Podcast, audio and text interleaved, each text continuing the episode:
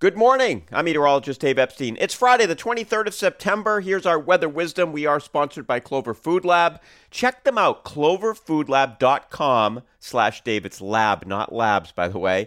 Uh, I have one of their subscription boxes coming uh, today, so I'm looking forward to that. You can have the tacos, the burgers, the pizza, the salad. Uh, I've actually got a Rosh Hashanah box, um, which I'm excited about. Yes, it is Rosh Hashanah. It begins uh, this weekend here, Sunday evening. So, the new year, Happy New Year to those of you that are celebrating. Now, let's get to the weather.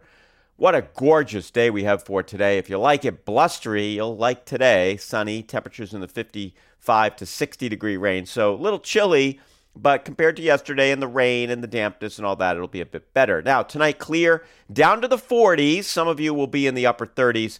I do think uh, some of the normal normally colder spots definitely getting chilly. And then as we head for tomorrow, sunny after that cool start. We're up in the mid to upper 60s with that gusty wind uh, in the afternoon. Another chilly night Saturday night, similar, but maybe a degree or two milder. And then Sunday is my pick of the weekend. We're up near 70 degrees with a sunny sky. Just a beautiful, beautiful day uh, on your Sunday. Now, there will be a few showers possible here Monday or Monday night.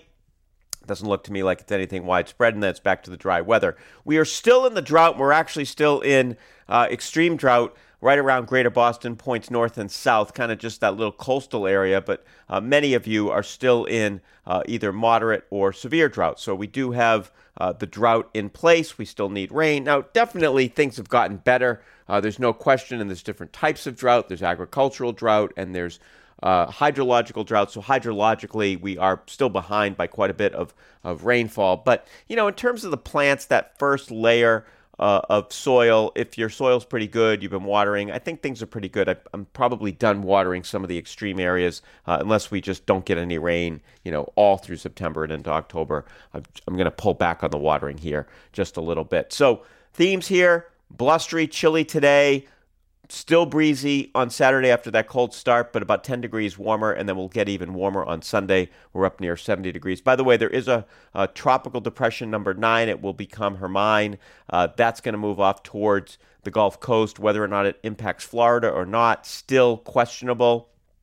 Uh, it's going to probably go over Cuba, and there's some mountains out there. So depending on where it goes over Cuba, uh, will depend on how much impact uh, the mountains, the terrain heads to the storm when you have very rough terrain uh, and a hurricane interact, it tends to diminish the hurricane. So let's just say it becomes a hurricane before it hits Cuba and then goes over the island. Depending on how long it stays there, where it goes, it may not be a hurricane anymore when it comes off. And then it's forecast uh, to be a hurricane when it goes towards uh, the Gulf Coast. Again, Florida, Alabama, Mississippi could be, it could be, you know, almost anywhere along the East Coast, on the, along the Gulf Coast, but it's most likely uh, the state of Florida right now. But again, that can change. And then from there, uh, we'll wait and see whether or not we get any moisture from it sometime uh, later next week or not. Have a great weekend, everybody.